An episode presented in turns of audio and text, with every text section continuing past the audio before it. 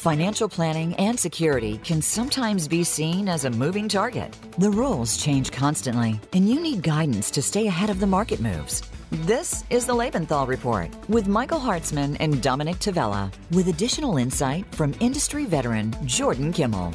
We'll break down the news, trends, and overall direction of the markets, telling you what may be coming next, investment opportunities, and what to avoid. Now, here are your hosts, Dominick Tavella and Michael Hartzman. And good evening, everyone. I am Michael Hartzman. Today is Tuesday, June 1st. 2021. And I'm on, as always, with my partner, Dominick Tavella. How are you, Dom? Good evening, Mike. How are you? I'm very well, thank you. So I can't keep quoting Yogi Berra every week and say it's deja vu all over again, um, because it's just been another week where the market's basically moved up or down a point. This week it was up 1%. I'll take it but um, the markets remain um, range bound for I think you just said six weeks now. So um, a little bit more of the same. Yeah, we we went through a little volatility last month, and um, you know if you actually paid attention to it like we do every day, they were they were days and moments. But if you kind of closed your eyes on the first of last month and opened them the first of this month, the the S and P was virtually unchanged, just slightly higher, right? And uh, uh, after two weeks in a row of a downward trend, the S&P it uh, reversed and went up last week. But in the big scheme of things, it's been a big yawn session for the markets, and that's healthy. I think. I think when the markets take uh, these periods of time, uh, in this case about six weeks, to consolidate and kind of get their footing, I, I think that's a healthy part to to the market and something that we're, we're grateful to have this pause. Yeah, six weeks ago, people worried about inflation. And that was the big trade. And now it's why the market sold off a little bit. And I think now the inflation trade is kind of getting built into this range bound market that we have now. And, and the inflation story is seems to be getting under control from the point of view it's not out of control the 10 year right now is 1.6 six weeks ago is 1.75. So the inflation story hasn't changed, but it appears that the, the, the bond market has accepted its fate, for lack of a better word. So, you know, uh, uh, Mike, we were all looking at this picture six and eight weeks ago, and we were expecting bad news on the inflation front. And frankly, we got it, right? The numbers that we got have not been pretty. It shows that we have quite a bit of inflation in the economy. But I think what the market has accepted, to your point, is that these numbers maybe will not stay this high for, for the foreseeable future, that it, it is what the Fed is saying is transitory, that, that we'll see it roll off later on this year uh, and come back to a more normal number. Uh, and the 10 year, you you alluded to it, Mike, is, is uh, kind of accepting that maybe inflation will not be as horrific later on. But I do think that is the million dollar question. Will it continue to go up or will it finally roll over and come down and get to more acceptable levels? And I think that will drive the market through for the rest of the year. It could. And especially now that we're heading into the summer, the dog days, where markets could get lazy and sloppy. And the worry with the summer trading always is volume seems to decrease in the summertime. So if there's a day where the market gets spooked of something and there isn't anyone to step in to support it, that's when you could have some ugly days in the summer. But that's not anything new either. That's a phenomenon that's been going on for decades, basically. Uh, for decades, Mike. Again, you're spot on on that point. Um, look, we're, we're, coming through the end of earnings season, so company noise, top line, bottom line growth, expected profits, guidance for the rest of the year. All that stuff quiets down now. People do take some vacation time, step away from the desk. Um, and, and so little things can have pretty dramatic uh, effects on the market itself. But a little bit of a pause here, a little bit of a pullback in the markets is actually quite normal. And again, I, I don't think unhealthy. I think uh, uh, investors, us allocators, would actually use those as opportunities to continue to to put money to work in in, in very strategic areas.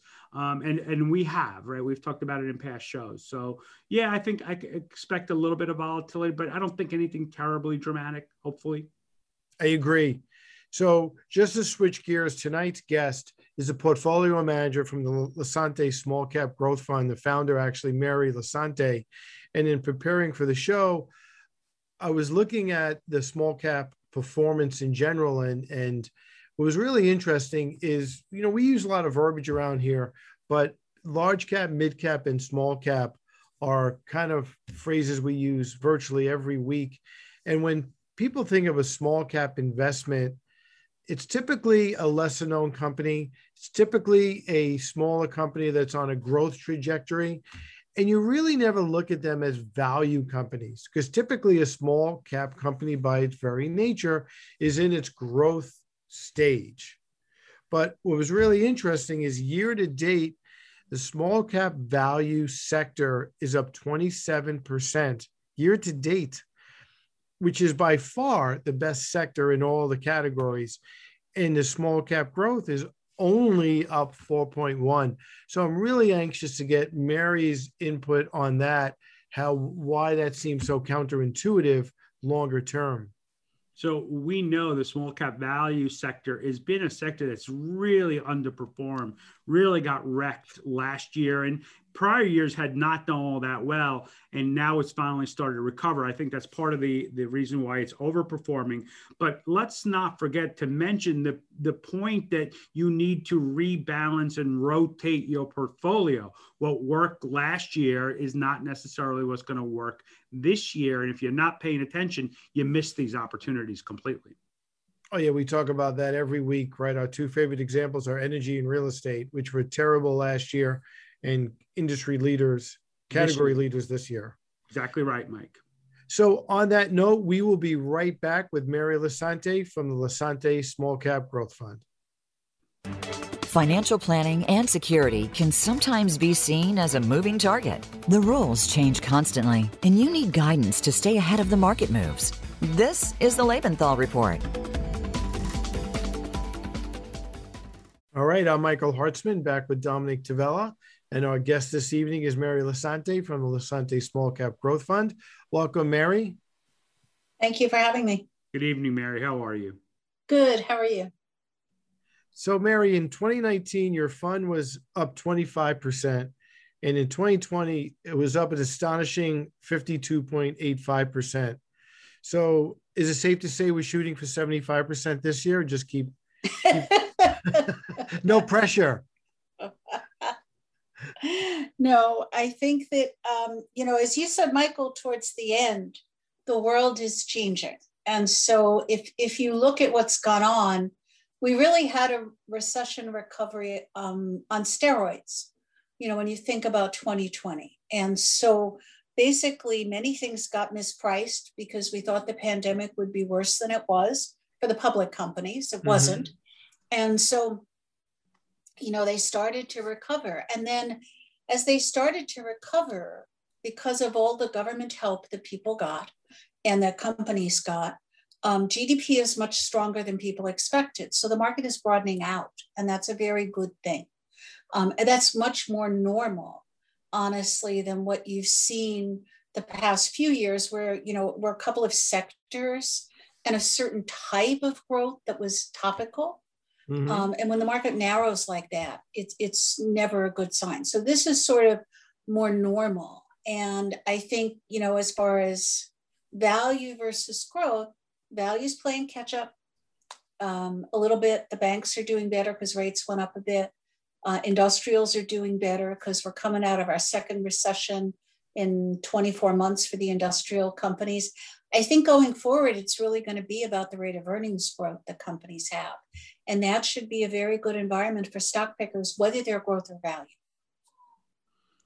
So, Mary, you you hinted at it already. I had brought it up earlier. You know, the value sector and just in general, not just small caps, just so underperformed for so long, so unloved, right? Yeah. And and when we see new clients come on board, they have, have virtually no exposure to the value side of, uh, of equities at all. What you, what are you looking at going forward and for how long? So uh, the way that I, I see it is that we had a nice rebound in value. And I think going forward, you're going to get a much more even market.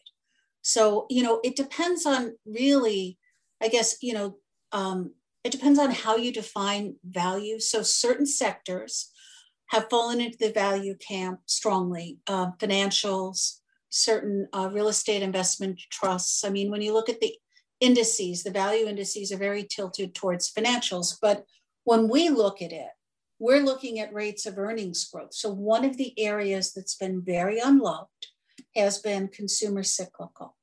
We happen to be overweight consumer cyclical. We're overweighted because the companies, particularly through the pandemic, had to get lean and mean. They had to move digitally. And, you know, the consumer savings rate is 26%. Last time it was that high was World War II. And it took us four years to work it down. So the consumers are going to spend some money. It's going to drive, you know, a lot of the consumer stocks. But the only reason they've been value stocks is that because they have a low PE relative to their growth rates. So to us, that's just mispriced growth. So again, it really depends, I think, on the rate at which you can sustain uh, earnings growth. But I think one of the keys will be you're going to have to have earnings growth. It's going to be harder for companies that don't have earnings growth to do better because they almost act like zero coupon bonds. So if rates continue to go up slowly, um, you know, they might be under some pressure. But I think we've made probably 80 or 90% of the adjustment at this point. And the thing to remember is in November of last year, growth took a huge jump up. I mean, multiples really expanded dramatically, and that's not normal. And so it really was everybody wanted to own companies that were doing well through the pandemic. Now, as we're coming out of the pandemic, the economy is reopening, it's much more evenly dispersed. So, you know, that's how we look at it. I, historically, in small cap, you've never made money, whether you're value or growth, by buying stocks that are just cheap. They have to have earnings growth. So they have to be starting to grow. I think that's still going to be true. You know, again, whether it's growth or it's value. And one of the things that we do is, you know, is we define growth really broadly. We don't just look at secular growth we have a whole way that we look at the world. We have three different buckets secular, structural, transformational, and we invest in every sector. And the reason we do is because what we're seeing now is a little bit more normal a broad market that really is ripe for stock selection, as opposed to a market focused on one particular kind of company and one or two you know industries or sectors so, Mary, you know, it's kind of counterintuitive because a small cap growth company, by its very nature, might not have any earnings, right? They're a they're a go-go company. They're a company you've never heard of, and then a small cap value company with a low PE is technically good. You want to invest in a company with a, with with a low price to earnings ratio. So, mm-hmm. to Dominick's point, why was the small cap value so sector so unloved where even in the small cap category that is still the safer bucket to be in? Well small cap value was unloved for a couple of reasons. The first is is you have to remember i think almost 30% of the index is financial stocks. Mm-hmm. so as interest rates came down that put pressure on them. And then the second thing that happened was that people um, investors came to the view that in small cap value were what we would call zombie companies. These were companies that people thought would never adapt to the new world. So, for instance, a specialty retailer. Okay. And they would say, well, they could never survive because they've got bricks and mortar, they've got stores. They're never going to make it in the digital age. And, and the truth is very different. Many of those companies have spent the past four or five years transforming their businesses so they're omni-channel. And this is the thing about small companies that's to me is always so interesting. They're very dynamic. They have to be because they don't have a brand name. All right. So they're not IBM. They're not JP Morgan. All right. They're not going to be able to survive just on their brand equity. They have to be able to adapt to the times and to change. And they have been changing. And we started to see it in the pandemic. So that's part of what happened is that people's perceptions were a little bit out of whack with reality. That was true in some of the industrial areas as well. And so, but I do think it, it is the main driver has been the financial stocks, which as interest rates have started to go up and inflation has started to come back. And remember, the Fed says they want to reflate, they usually get what they want. Now, two to 3% inflation in our minds is sort of normal. Deflationary periods are not normal, and high inflationary periods are not normal. Uh, if you go back to the 1700s, for most of the time the United States was in existence, inflation's been two to three percent. And so this is just we're going back to normal. I don't believe we're going to have runaway inflation. It takes, as you know, I was in the markets the last time we had it. Um, when it, when inflation went to 21%, interest rates went to 21%, and we had to do we had to do an awful lot of work to get to that point. We had to make a lot of mistakes. And so at this point, I think we're probably going to have what, what I would call a more normal investing environment. That means that there'll be more balance between value and growth and more disparity between individual managers. Mm-hmm. Mary, we, we've been an investor in your fund for a very long time and, and, we're grateful. Thank you for, for the amazing job you've done for us. But one of my favorite reasons why we love this sector uh, small and mid caps is that large companies come along and swallow up the little companies right? Uh, how do you innovate? You go and buy your competitor some little company that's that's the little speedboat. Can you talk a little bit about what's going on in your portfolio and then just in general what's going on in, in the small mid cap sector Sure. So we've had that uh, phenomenon occur, and actually, where we've seen a huge amount of it over the past couple of years, Dom, has been in biotech where we find these wonderful little companies and the big guys come along and scoop them up. It's a, you know, it's a, it's a, mm, guess it's a high class problem. You know, we, we end up doing very well, but then we have to replace it with another stock because it's, it's, you know, it's been bought by Merck or Pfizer or someone like that. Um, we've had a little bit of a, a hiatus in um, mergers and acquisitions in the smaller companies year to date. And I think that's because the landscape in Washington is changing the tax landscape is changing. Historically, when that happens, bigger companies pause until they're clear on what's going on. And then they can basically do their numbers. But there's no question the majority of the innovation in our economy resides in the smaller companies. So I think you're going to continue to see that. In fact, if indeed the economy continues to grow nicely, which it appears it, it should for the next couple of years, we think that's going to accelerate uh, fairly dramatically as we go forward.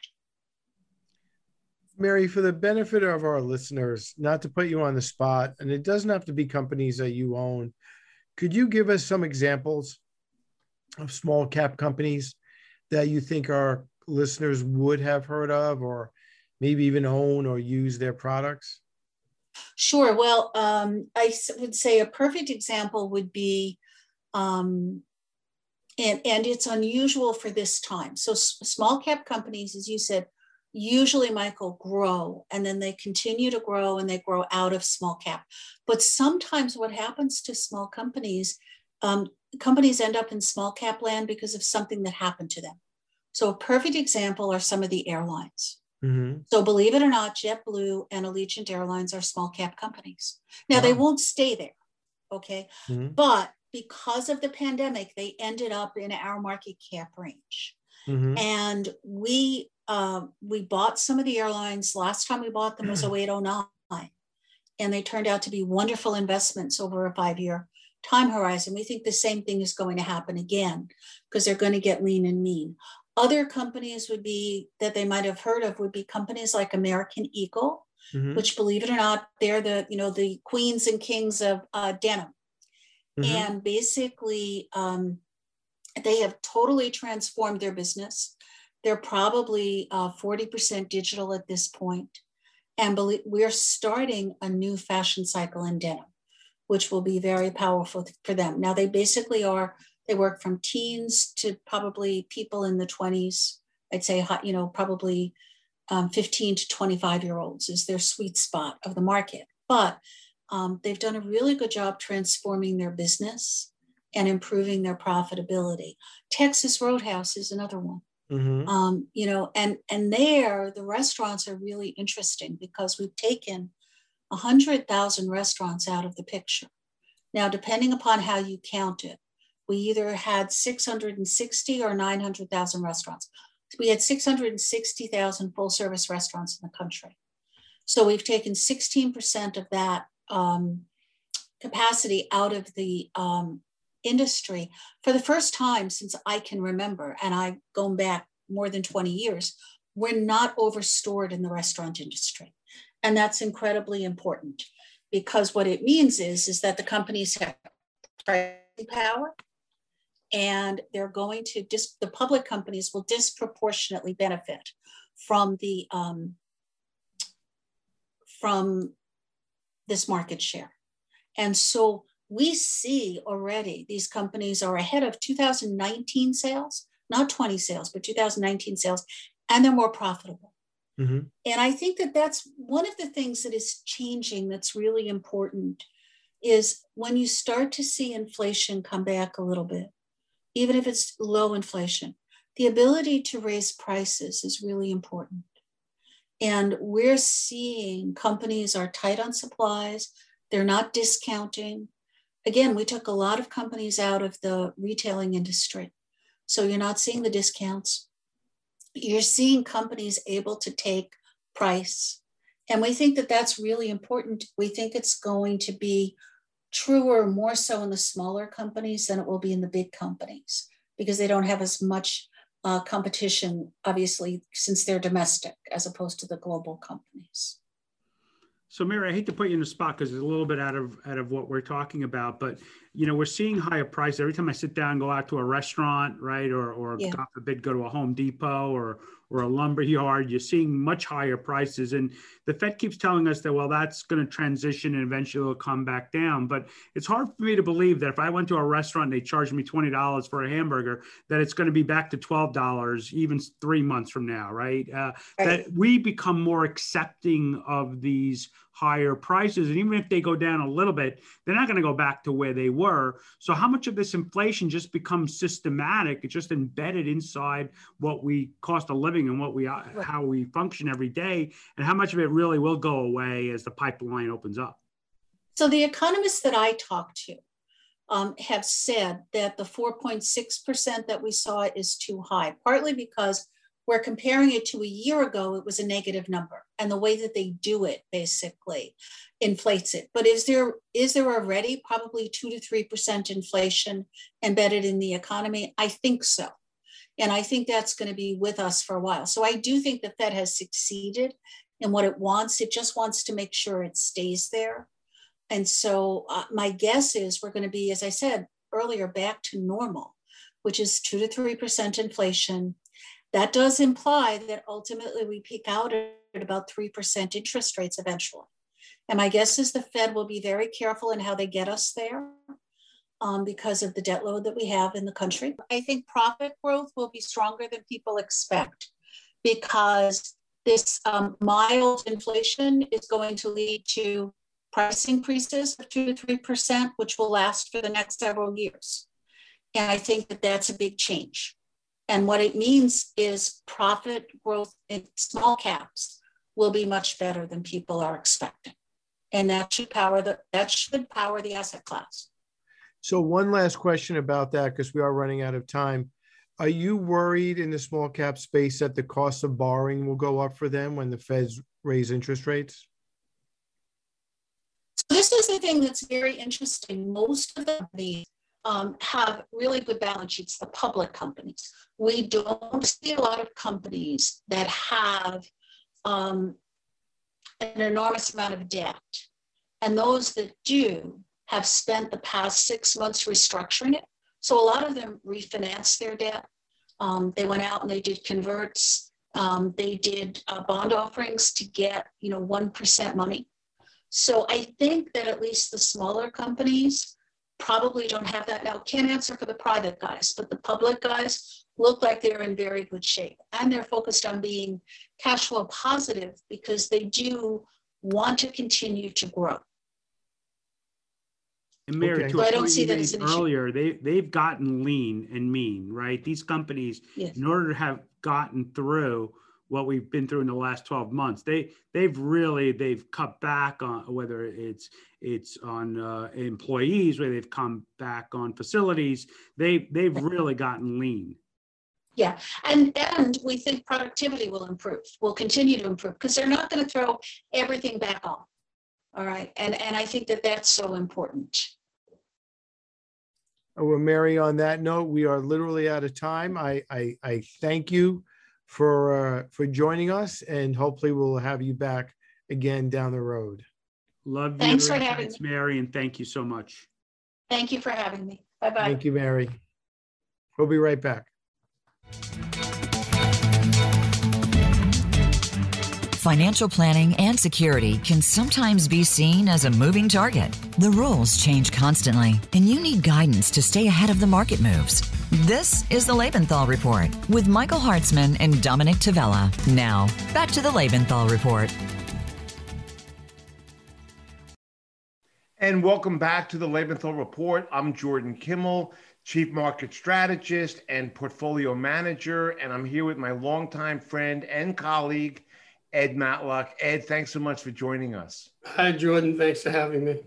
It's fantastic to have you again. I just want to really expand on a discussion earlier. And for reference, everybody, um, Ed and I go back 20 years. He is our at Lebenthal, my at our SMAs.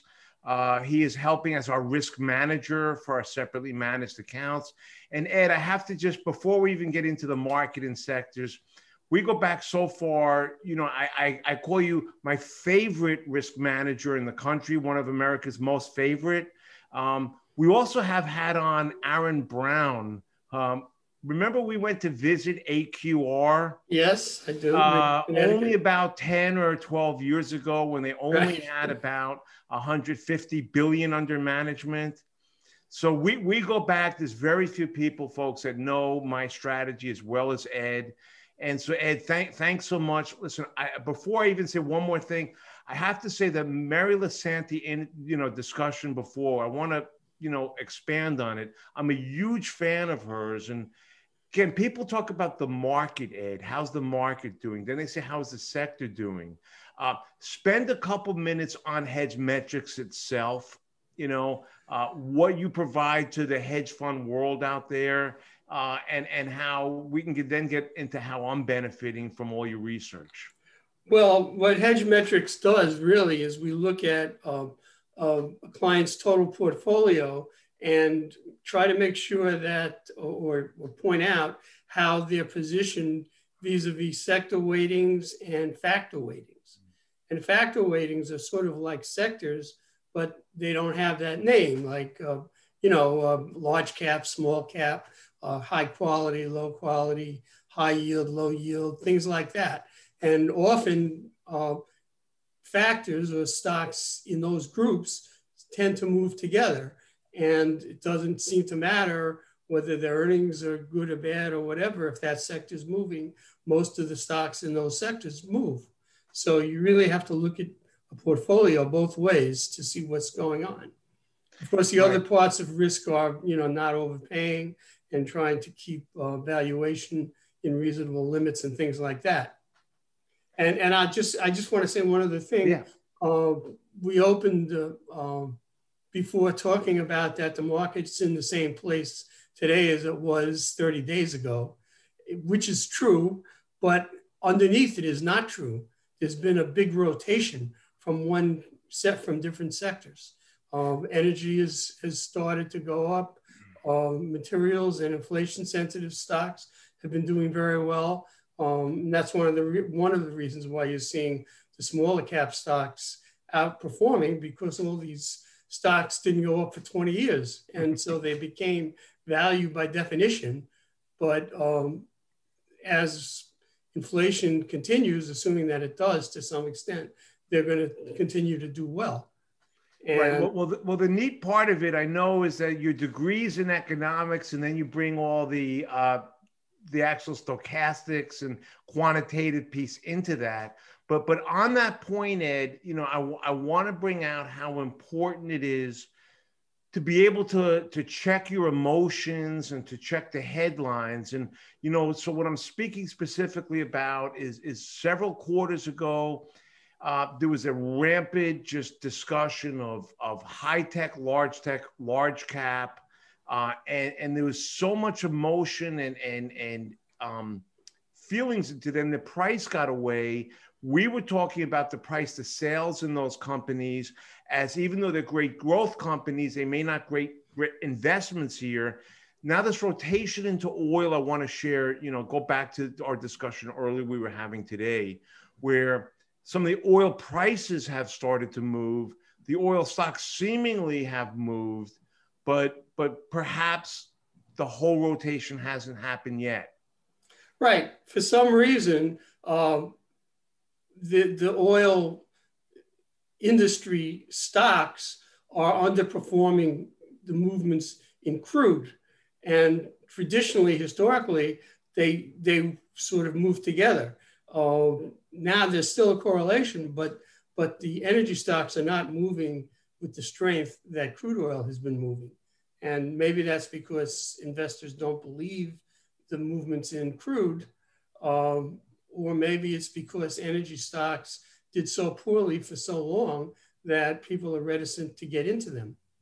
Um, right. And so same with the airlines, where you know we're known at one point to be terrible investments. People are afraid of them. I guess the point I'm making is that what you're looking at, uh, we talked about a lot of sectors are kind of in the middle, but the real value comes in finding the most undervalued and the most overvalued and and really making sure you're not following a crowd into the deepest part of the water at the wrong time exactly and that that's why you have to keep uh, not getting too excited and, and and look at the numbers and understand what they mean. And you know one example is um, tech does not do well in inflation. And you could go back and check that um, looking at the inflationary periods and how tech did um, and as we're now entering an inflationary period, regardless of how long it lasts, tech is going to be under, under pressure and it's not going to perform the way it did from 2018 to 2020. Right. Well, let's talk about, you know, down. all of our discussions, Ed, are all about risk management. We know the processes we're using for stock selection is strong. The, the issue is what you just hit it right on the head that it really matters what you pay and and also the the length of kind of rotation maybe people say you know one month two months that's enough. Um, i think research says that um, there's more of rotation coming and and i think that there's some people in tech land that haven't really adjusted to some maybe risks in their portfolio. And you know we know tech will infiltrate every sector. It, we're not anti-tech we're anti-risk right exactly i mean sure tech is is increasing its increasing its penetration i mean now it's going into the automobile industry which is the biggest industry in the world uh, and so there's going to be a massive demand for semiconductors and, and various microprocessors and everything else. Um, but um, the, the, semi industry will expand to meet that with capex. Um, but and that tends to be a very cyclical industry from a stock price point of view. And um, right now, it's actually sort of starting to recover from the hit it took in the last couple of months. Right. So, so, Ed, let me tee something up, which is, I think, on everyone's subject, including Mike and Dom, who I want to ask Andrew, our crackerjack engineer, to bring on, because the subject is right now about inflation and and our costs too high, and and and you know we're used to this kind of zero interest rate and and zero inflation. I don't think that's history. And I think this is the the thing, not the short term, but the long term that that worries everybody. So let, let me let Dom and Mike come on and, and, and kind of couch it their own way, but take it sure. on. Hey, hey, uh, Ed, this is Michael. Thanks for joining us again this evening. Thank you. Good to see you. You're, you're welcome. Good to see you. So, Ed, every now and again, I'll go to a conference or he I'll jump on a Zoom call now and we'll I'll hear economists or portfolio managers say that the cycles we go through are more violent now. That what used to take two or three years to manifest itself in the market now takes a couple of months or a couple of weeks. Um, you buy into that, or, or when you and Jordan were talking about sector rotation and, and inflation, do you still think it takes a, a longer period of time to work their way through? Or do you think these periods that we are experiencing now is the new normal? Well, I, there's a little of both. I think the, the shorter term things are work where it involves information are working their way through faster because people have better access to information on what's going on in the world. So uh, when when OPEC makes a decision like they did today to not expand their production, the whole world knows it in 30 seconds. So futures respond to that, and and, managers, you know, move stocks because of that. But in something like inflation, like the debate now, um, the answer is, is, is, somewhat unclear, and some of the causal impacts of inflation um, can last for a long time. And so it's hard to, to see the short term, that see it in the short term. And, and an example is the following. Obviously, inflation has increased right now, because everybody's raising prices from recovery, gasoline going up, and, and uh, driving is increasing, and uh, restaurants, as what's the name just said, are there's less of them, and so there's less pressure um, on competitive pricing, and you're going to have that kind of inflation for the next couple of years, whether it's three percent or three and a half percent. Uh, you know, I, I, don't know, and uh, nobody does, but the other aspect of inflation is that we're building up massive debt. And there's a huge historical negative correlation between debt and economic growth. And so in the long run, large debt hurts, infl- you know, hurts inflation. And so it is true that the inflation that we're uh, experiencing now will not last but we want to hope that it doesn't not last because debt gets so big that it destroys economic growth. And that you don't see from looking at it because it takes a couple of years. It's usually two to three years after the debt peaks that inflation bottoms.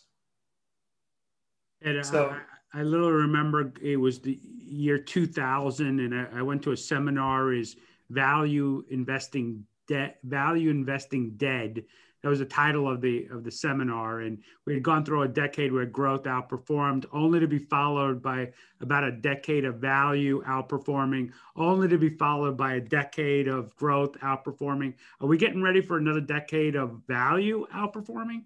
Yes i think that um, i don't know if it'll outperform the way it has in the past six months but we're definitely getting into a, a, a regime where value is going to do much better.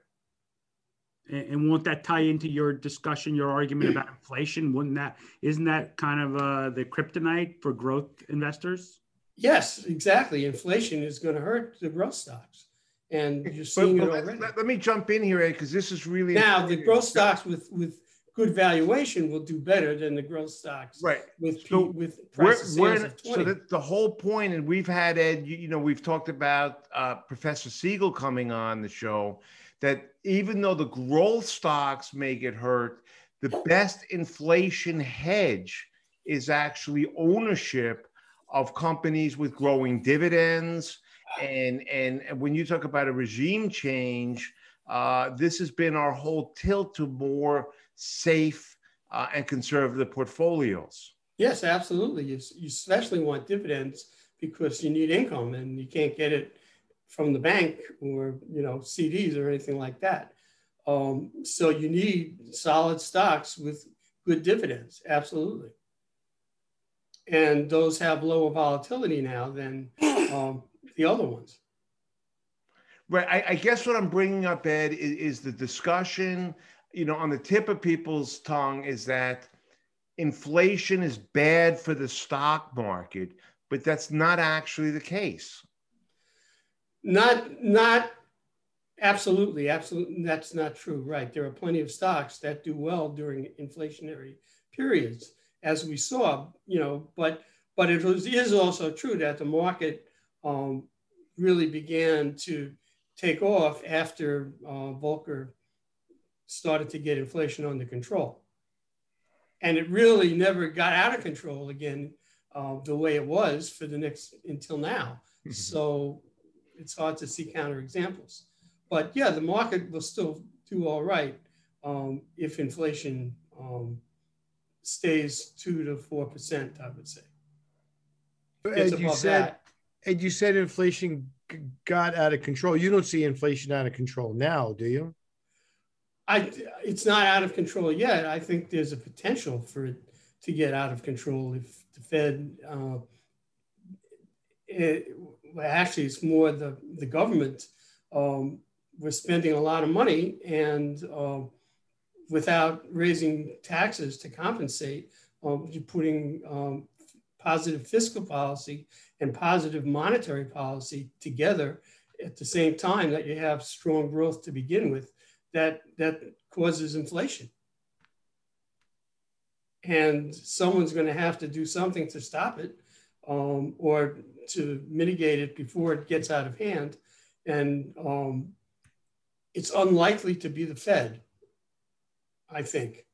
And it's not clear that the fed can do it alone anyway. So you know, we're going to have to have some kind of uh, fiscal restraint, either spread spending out over longer period of time or um, have more tax increases than are being discussed right now. So, so Ed, just, just kind of adding on that note, and we only have a minute left here. So, you know, kind of wrapping this up is that what you're describing is is again Jimmy Rogers was on the show a major bear and people are worried about the end of the end of the end our job is to just keep ratcheting down the risk and making sure that we're not in the riskiest parts of the market because there is a lot of danger you know we, we continue to think in the riskiest part of the market uh, with risk control diversification the emphasis on the quality factors that we go over every week with the portfolio. Uh, that's, I think, the biggest value we could add. And there'll be cycles. We, we know in the end, the market will be higher. In years from now, the key is not to lose the money when the market's the richest, right? Right, exactly. You just don't make too many mistakes. And if the market doesn't give you anything for a certain period of time, then that you can't get it. But you know, you just have to do risk mitigation to make sure you keep what you have so that when new opportunities arise, you take advantage. Well, that's the mantra here, you know, frankly, at Lebenthal. And we try to generate a lot of income and, and bring growth with it. But risk is everything. And, and thanks for your time. We're going to take a quick break. We're going to be back with more Lebenthal report following the quick break. Financial planning and security can sometimes be seen as a moving target. The rules change constantly, and you need guidance to stay ahead of the market moves. This is the Lebenthal Report with Michael Hartzman and Dominick Tavella. We'll break down the news, trends, and overall direction of the markets. Now, back to the Lebenthal Report. All right, I'm Michael Hartzman back with Dominick Tavella for a quick wrap up of our two guests. And in Dom, I guess the theme between Mary and Ed is nothing lasts forever. So, you know, uh, both you and I uh, came into industry 30 some odd years ago, right? And it was buy and hold. Do you remember that, Mike? Yeah. Buy and hold. Buy some company, some good quality company, and hold it forever. Um, and how would that strategy have worked out with some, even some very well known names um, over the last 30 years? That um, you have to rotate the portfolio. You have to rebalance. You have to be active. Um, you have to pay attention. I mean, it sounds kind of obvious, but uh, you and I every day, right? We see uh, new clients that are on, onboarding with us, and we're reviewing uh, portfolios that they've had, um, and they have positions that they've held 5, 10, 20, 30 years in some cases, right? Um, and the buy and hold strategy didn't work out too well. You know, every time I hear that expression, you know, buy, um, I'm sorry, rotating the portfolio, I always think of landscaping. I always think of being out there with your rake and and turning over that dirt and getting that that that rich soil underneath um, back on top. And and really, that's what you have to do with your investments, right? You have to you have to trim them back, you have to clean them up, and you have to rotate into into new things as they um as they present themselves. Uh, listen, it's not a, an accident that our company logo is of a plow horse and somebody planting seeds in the ground. And uh, the idea of a garden where it gets tended and maintained and cleaned up and weeded and uh, fruit is harvested on a regular basis. Uh, you know, there, there, there is a reason for all that, right? Yes, yes, there is. And, um, and, and frequently, you know, people listen to this show and and it really it's sometimes even to me sounds like we're speaking another language. Um, but at the end of the day what this really all ab- is all about is just staying on top of what you own and making sure that what you own is still timely and being aware of what's happening next. And every week like a broken record inflation and taxes, inflation and taxes, inflation and taxes. So we just have to continue to be mindful of that and make sure our portfolios are set up as these things continue to manifest themselves. And, and they will, both those uh, items are going to have dramatic effects on what these markets and our portfolios do the balance of the year. And we haven't really spent a lot of time talking about it. We'll probably do it the next show, but the Biden administration has put forth a really aggressive tax uh, plan, and that could have really, really large implications for uh, both uh, taxpayers, uh, the economy, corporate individuals. This could be a major player in what happens the balance of this year balance of this year, but I also think, Dominick, it's going to be a major factor. But I really think this year, the Biden administration is going to focus on the reopening of the economy, getting the economy back to normal. And maybe towards the end of this year, and certainly for sure in 2022, everyone's going to be talking about income taxes. So I mm-hmm. honestly don't think he's going to be able to get much done or even try to get much done for the remainder of this year inflation, yes. Income taxes, I'm not so sure about. Uh, so, for the record, he did propose that the the capital gains tax would be retroactive to the end of April of this year. Now, that might be a negotiating stance, right? You throw out uh, your your most aggressive stance, and then you negotiate back from that, and and then I guess the other side relieved that you didn't go that quite that far. Right. They certainly are, and put on the table that they would look retroactively to the end of April of this year. Uh, and that, again, a capital gains rate that would be in excess of 40%. Uh, th- on top of whatever your local state is going to tax you, that that could be very dramatic and very and very much hurt the average be, uh, taxpayer out there. oh my there. god it, it, would be a disaster but like like i said i'm just i'm hopeful and and that that he does not get that accomplished this year. Well, Mike, you usually are pretty spot on. So here's to you being 100% spot on on this one. I, I look forward to you being correct. I think it would gratefully, I would be glad to go. That one you nailed, Mike. Hopefully you're 100% spot on on that one. Well, thank you. Well, to be continued. And Dominick, you stay safe and well. You as and well. We'll Mike. see you right back here next week, everybody. Good evening, all. Thanks for tuning in to the Lebenthal Report. Dominick, Michael, and Jordan will be back for our next program, airing next Tuesday at 2 p.m. Pacific Time and 5 p.m. Eastern Time on the Voice America Business Channel. Until then, have a great week.